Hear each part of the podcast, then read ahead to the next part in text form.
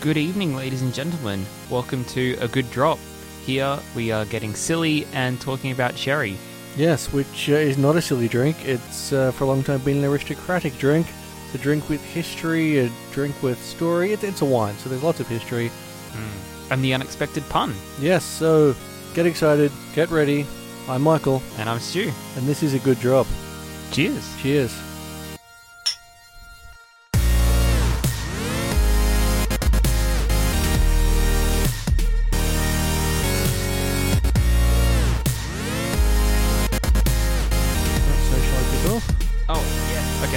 All right. So uh, I'll. I'll, I'll begin then with a, uh, a brief uh, summary of what sherry is. Uh, it's a fortified wine of Spanish origin that typically has a distinctive nutty flavour. Now, it uh, takes its name from uh, the pronunciation of its place of origin, which is Jerez de la Frontera in Andalusia, Spain. And uh, it is also produced in other countries, such as uh, Cyprus, South Africa, or America, and Australia, but it is not allowed to be called sherry when it's produced in those countries, in much the same way that port can't be called port unless it's produced in Portugal. That's right. And uh, so sherry is the drink name for the drink produced in the sherry region. However, it's also currently still a generic name for the drink in the US. So you can call you can they can still call it a sherry, but they have to use the origin of where it's produced in the name. So like a Californian sherry or an American sherry. Uh, but these drinks can't get exported to the European Union. So what the rest of the world does is use the name Apera. So you'll see Apera Amontillado. Yes, because in Europe, sherry has the protected designation of origin status.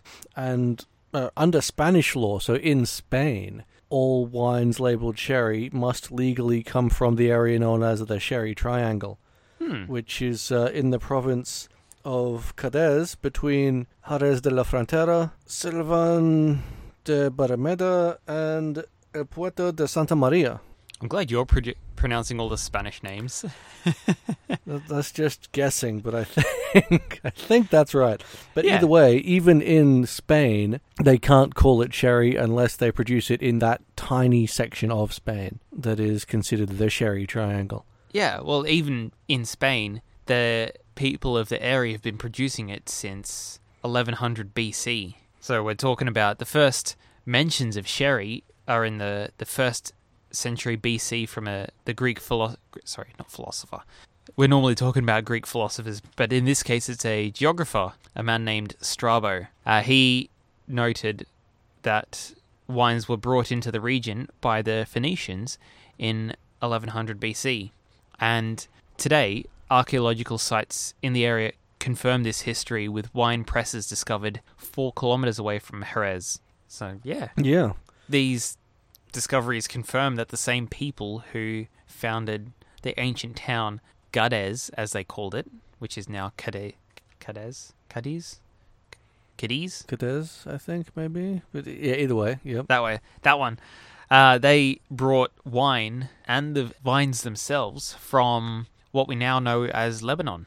Ah, and of course the uh, the practice of making wine was uh, carried on by the Romans when they took control of Iberia around 200 BC, and um, then when the Moors conquered the region in uh, 711 AD, they introduced distillation, which Ah. led to the development of brandy and fortified wines, and of course sherry. This this mystery was bugging me all day. I could not, for the life of me, find out where wines became fortified and t- and or where sherry became a fortified wine. Yeah, because tr- traditionally they talk about sherry being uh, a wine produced using grapes from the Spanish region, you know, Palomino and Pedro Ximenez grapes, Hmm. and um, you know, a, a process that utilizes uh, flor, a mildew-like yeast that's uh, encouraged by a slight, slight exposure to air after fermentation, which then imparts the characteristic nutty flavor to the wine. But there, there's And- very, very little mention of when the distillation was introduced, except Yeah. for, for here. This, this is a, a little sneak preview into how we run the podcast. Yeah, we, we try not to know everything so that we can learn things from each other. Or the the key is we go and research separately. Yeah, So we, you know, if one of us doesn't find out something, the other one does. yeah. Well, ideally, Just like it's in 7-Eleven when they brought distillation into the into the region. yeah. There you go. 7-Eleven always bringing you useful things.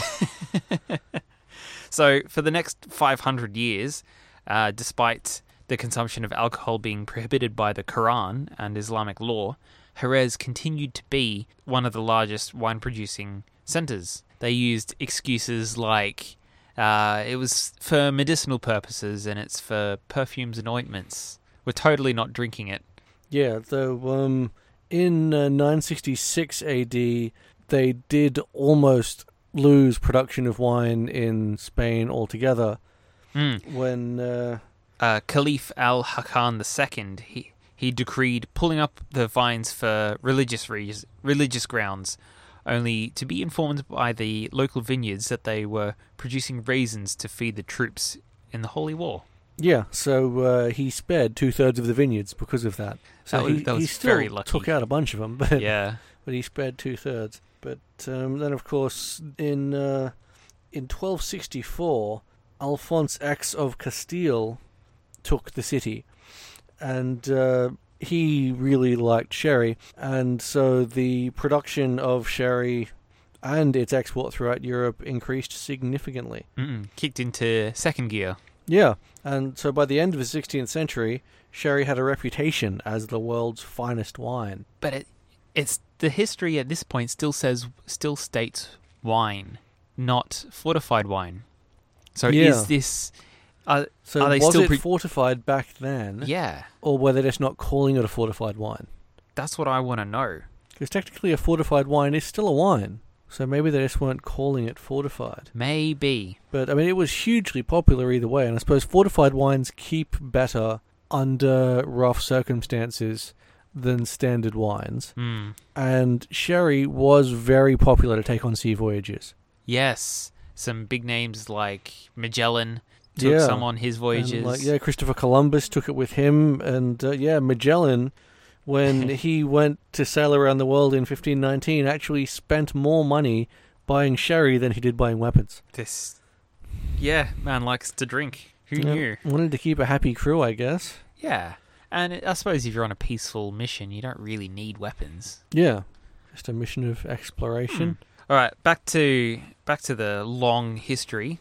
So, yeah, in 1264, when he reclaimed Jerez from the Moors, the King Alfonso was caught in a bitter struggle with the neighboring countries because it's you know it's a frontier town as as in the name, de la Frontier. So one when all that started to settle down, he gave his most important military officer, Fernan uh, Ibanez Palomino, the ma- one of the main grape varieties, Palomino, after this guy. Yeah, it is now one that's used in. I mean, the because the depending on which style you're getting, because there are uh, a number of main styles of sherries, and uh, so I'll, I'll list them off from the driest and palest to sweetest and darkest, which are uh, Fino, Manzanilla, Amontillado, Olivoso, Cream, and Pedro Jimenez.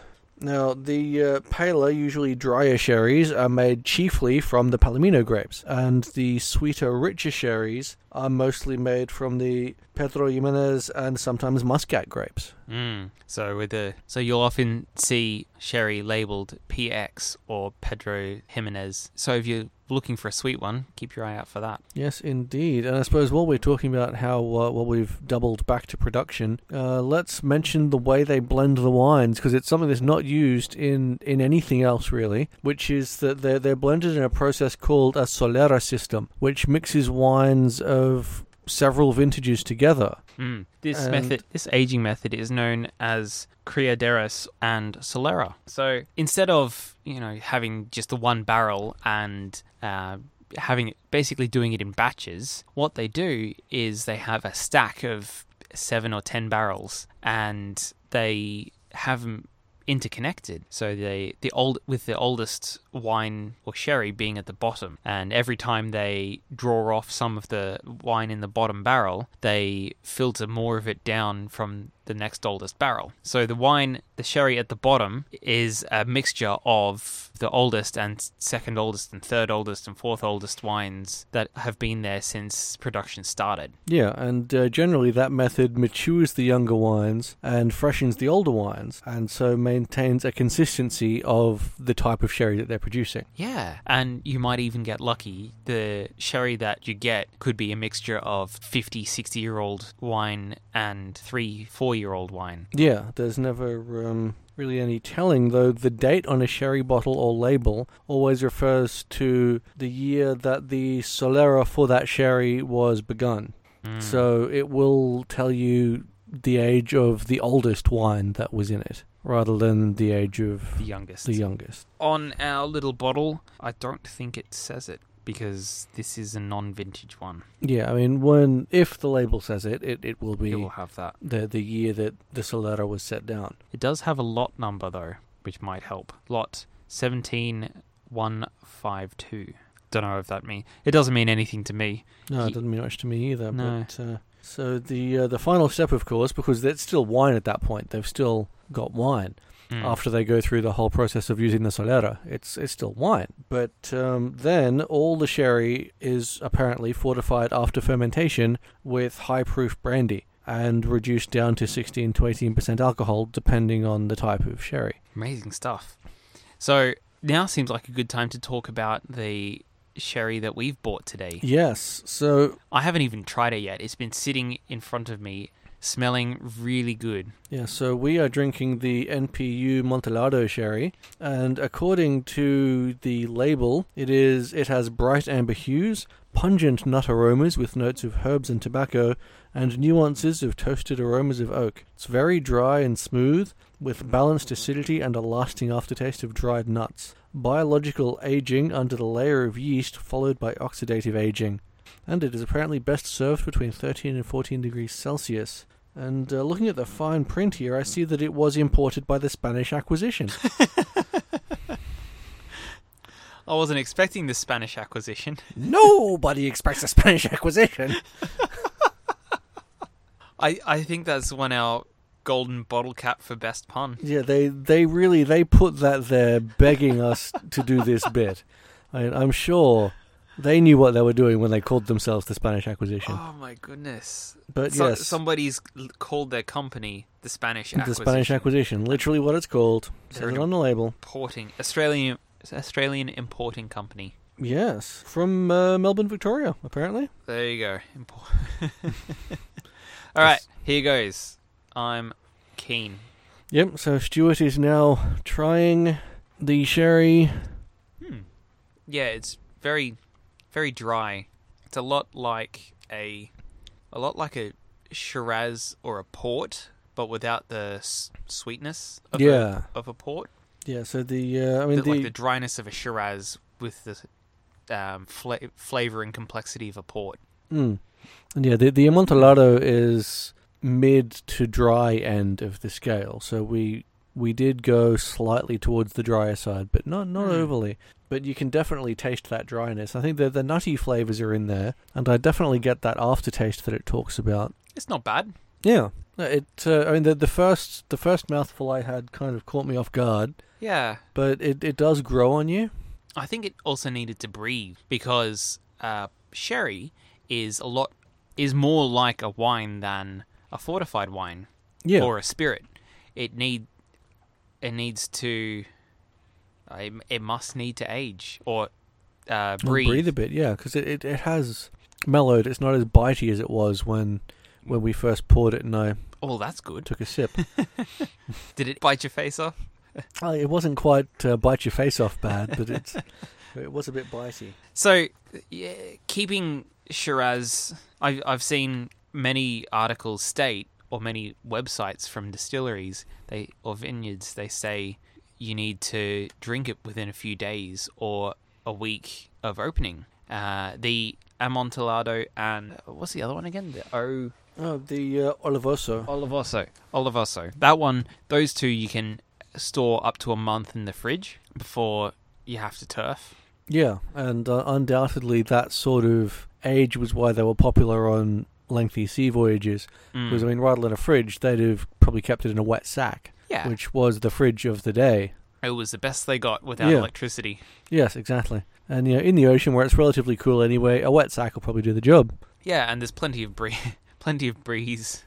Speaking of sea voyages, Sherry was it was frequently seized by pirates, with the largest haul seized by one Sir Francis Drake, also known as El Drac by the Spanish.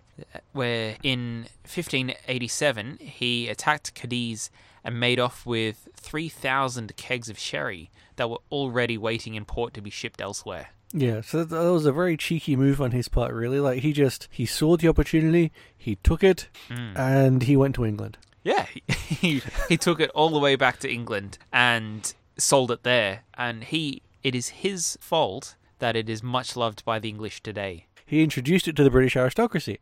Even to Queen Elizabeth and King James. Like it just became more and more popular. So King James thought he'd make an example of his subjects, and he limited sherry from the royal cellar to twelve gallons a day.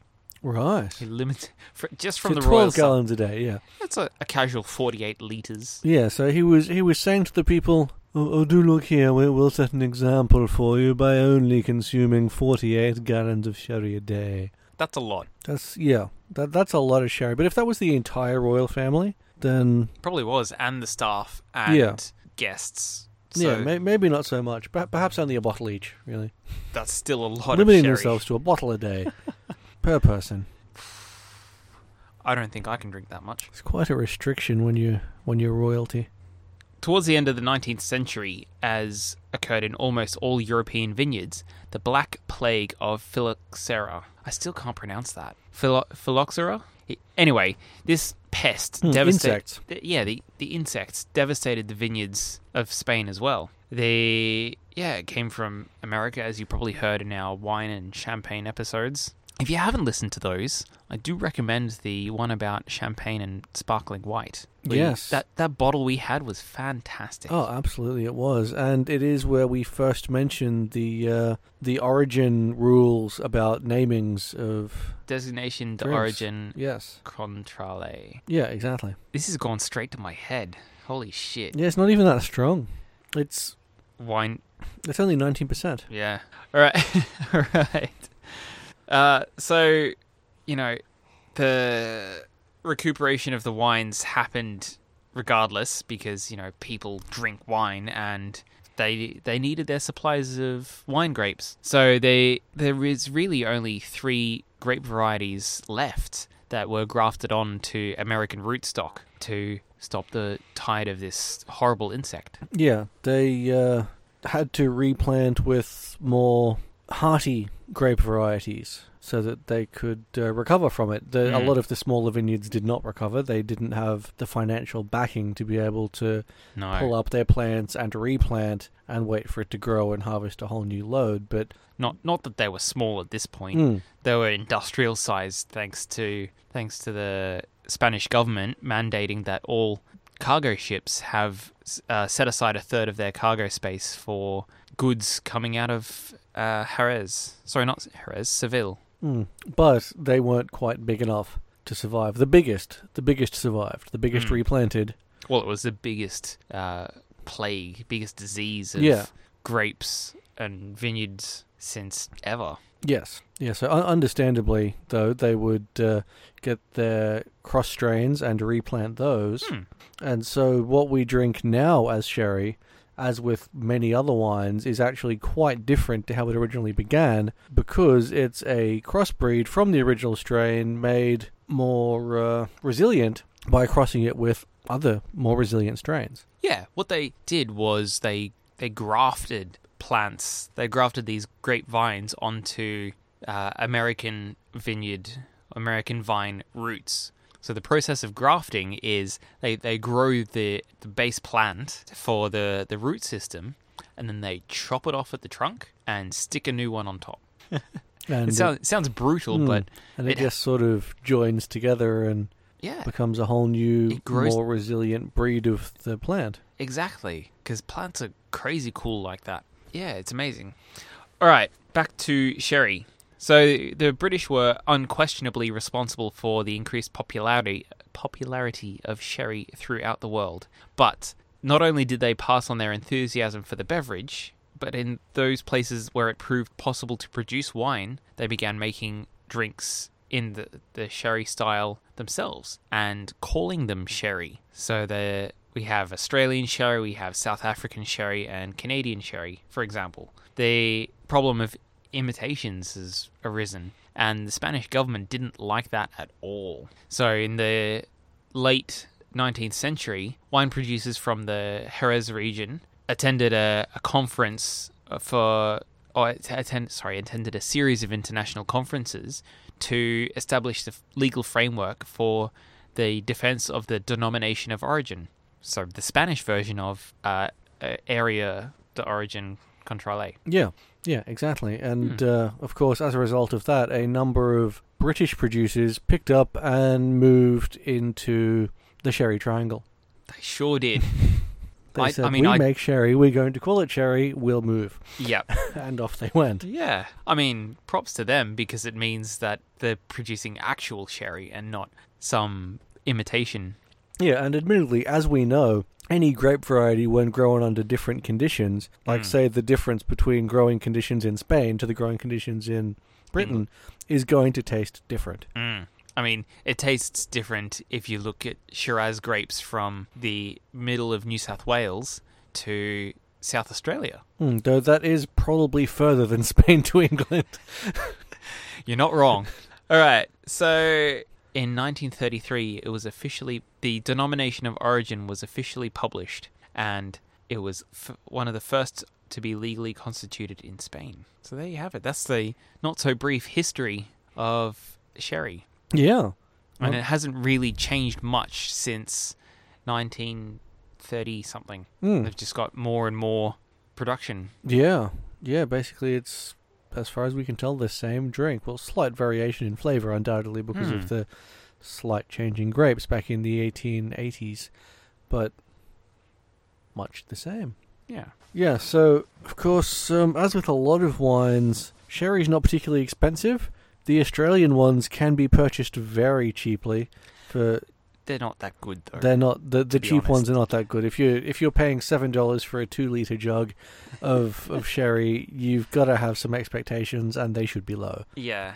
T- to be fair, you, it's going to meet your expectations. Yeah, but um, ideally, if you're buying that two liter jug, you're buying it to cook with. Yeah, sherry is very like like port. It's quite popular for cooking, but for different things. And of course, it's the sweeter sherries that that tend to be used for cooking. And again, desserts mostly, but um, you know, because it is still a red wine and a fortified red wine, it can be used in things like you know sauces for meat dishes and things like that as well. Yeah, sherry's fantastic for uh, deglazing your pan or using in in the same context as wine. Yeah, just for imparting a different flavor to what you're preparing. Mm. But you you wouldn't you wouldn't spend forty dollars on a bottle of sherry just to use it in your cooking. Oh no, no, you'd spend seven dollars on a cheap sweet sherry mm. and have a sweeter sauce than if you had made the sauce with a Shiraz or a Merlot. Yeah. So so we spent uh, about forty dollars on this bottle from our favorite bottle shop. Yep, and, and uh, this one is actual proper Spanish sherry. Yeah, it's got the label on the label. It says Jerez Xerez Cherry Sherry. Uh, the actual denomination to origin sticker yeah, which is what should be on any real sherry. Hmm. It's a little rectangular icon that they've made look quite nice. Hmm. They have. They they knew what they were doing. Mm. Good branding.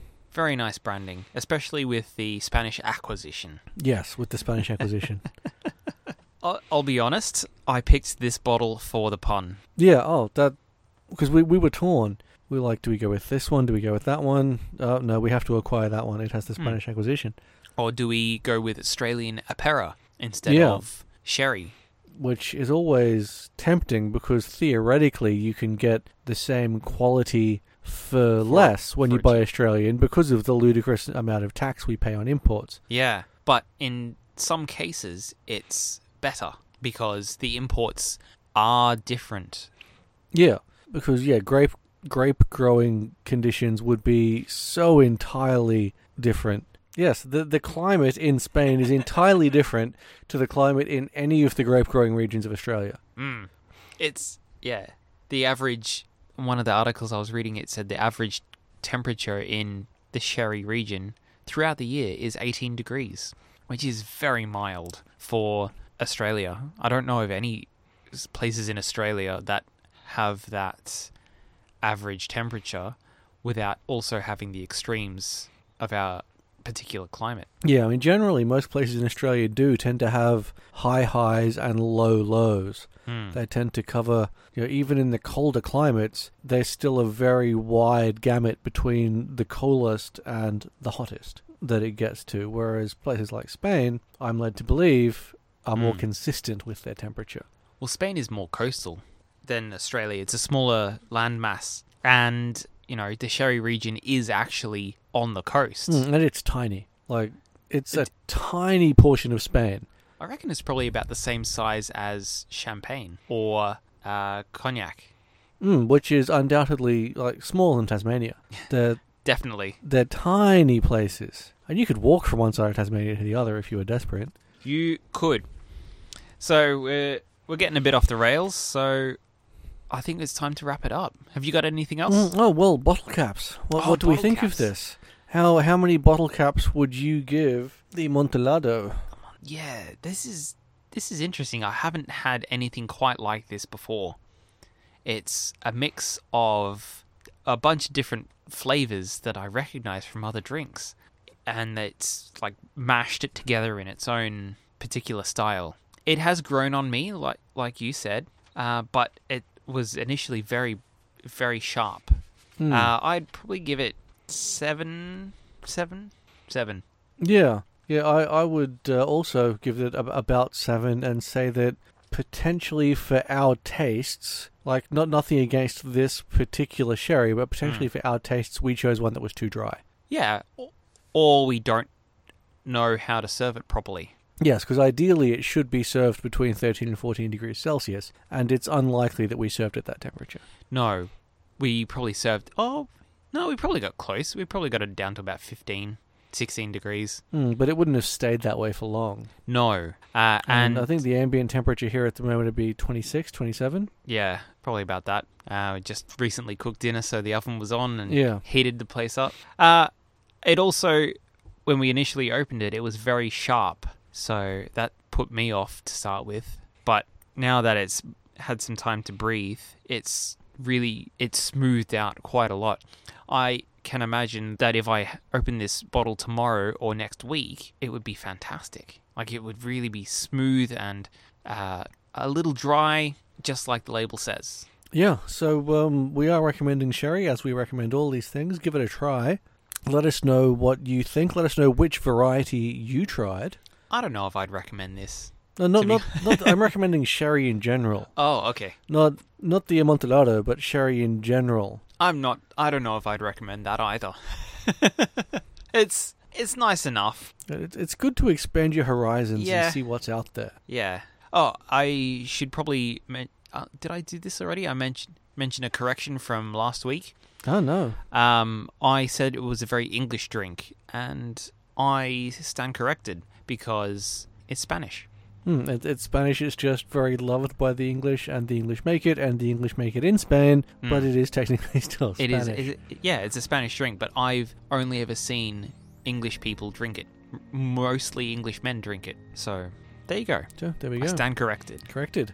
So, um, if anyone wants to uh, make any comments to us about anything, suggest anything to us, uh, let us know that they've tried a different kind of sherry and what they thought of it, or that they've tried this one and what they thought of it. We'd uh, love to hear it. You can shoot us an email. A good drop at gmail.com. We've got a website. It's a good gooddrop.com.au. And you can always message us on our uh, A Good Drop Facebook page. Hmm, we are a good drop podcast. And we are on iTunes as well, or your favorite RSS feed viewer. So that Yes. that's all the plugs. Next Be, week, be sure to tune in for our next episode when we talk about citrus liqueurs. yeah, we're going to talk about Cointreau. We're going to talk about uh, Grand Marnier. Yeah, it really could not be more different from what we did this week. So Mm-hmm. get excited. Get excited. Get your citrus hats on. I'm sure someone's got an orange hat somewhere. Yep. So until next time, Cheers. cheers.